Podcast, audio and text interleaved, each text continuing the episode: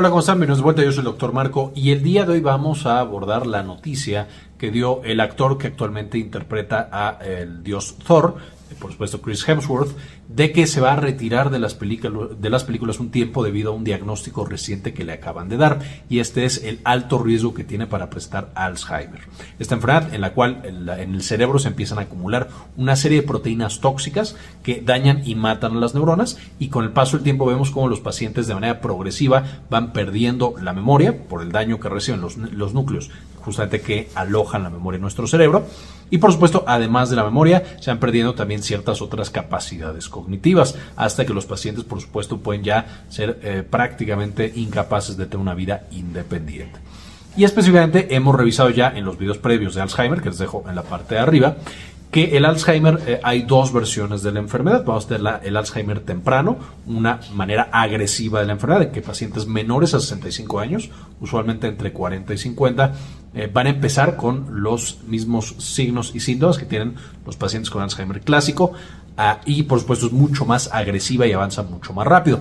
Afortunadamente es relativamente extraña, es menos frecuente que el Alzheimer, digámosle, normal, también conocido como Alzheimer tardío. Y este está generado por tres genes o proteínas que son extremadamente fuertes en incrementar el riesgo. Por supuesto, ahí tenemos a la presenilina 1, la presenilina 2 y por supuesto al péptido precursor de amiloide. Entonces, estos tres de nuevo son los que dan la enfermedad tardía. Lo que pasó en el caso del actor fue que cuando lo evaluaron los genes, específicamente los genes APOE. Y estos APOE, que tenemos tres en los seres humanos, el APOE2, APOE3 y APOE4, siendo cada uno diferente en su riesgo de Alzheimer. APOE2 disminuye el riesgo, APOE3 no tiene ningún efecto sobre el riesgo de Alzheimer y el APOE4 definitivamente incrementa el riesgo, y mientras más copias tengas tú del gen, por supuesto mayor es el riesgo. Todos, por supuesto, de cada gen en nuestro cuerpo tenemos dos versiones, la que nos dio papá y la que nos dio mamá. Entonces podemos tener un paciente que no tiene ninguna copia de APOE4, esa es, digamos, la población general, es la versión más común. Y estos son el que tienen el riesgo más bajito. De ahí, si tenemos un gen, una copia del gen APOE4, entonces tenemos un riesgo incrementado de tener Alzheimer y por supuesto de tenerlo antes. Una persona que tiene un gen de esta proteína versus los que no tienen ninguna, tiene un riesgo 2 a 3 veces mayor de presentar Alzheimer y por supuesto de presentarlo más temprano. Mientras que una persona, como el caso del actor Chris Hemsworth, que tenga dos copias de APOE4, se incrementa el riesgo de 8 a 12 veces.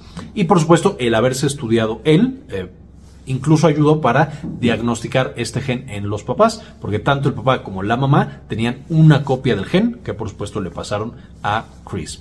Y también, por supuesto, sus hermanos tendrán que ser estudiados, si es que así lo deciden, para determinar si ellos también tienen el gen y por supuesto entonces tienen un riesgo incrementado de presentar este tipo de demencia. Ahora, dicho esto, ¿por qué se tomó este tiempo si le va a dar más adelante o a lo mejor no le da?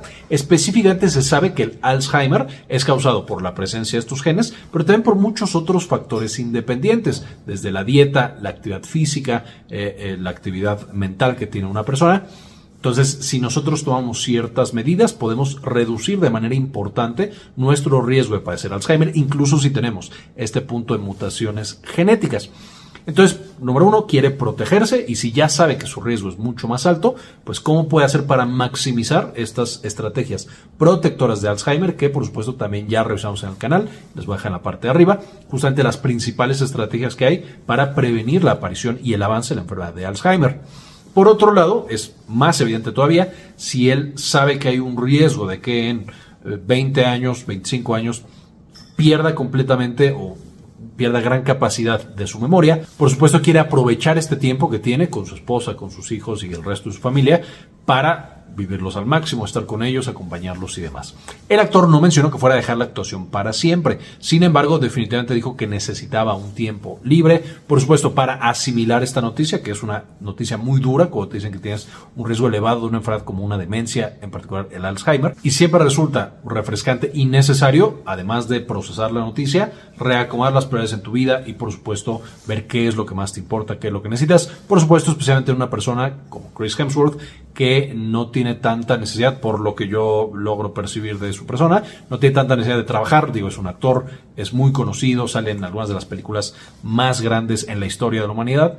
Entonces, por supuesto, tiene la capacidad, la posibilidad de hacer este tipo de cosas. Finalmente, me parece extremadamente valioso el hecho de que una persona tan conocida como Chris Hemsworth se abriera a mostrarle a las personas qué es lo que está pasando y que existe justamente estos factores de riesgo genéticos por enfermedad tan común como el Alzheimer.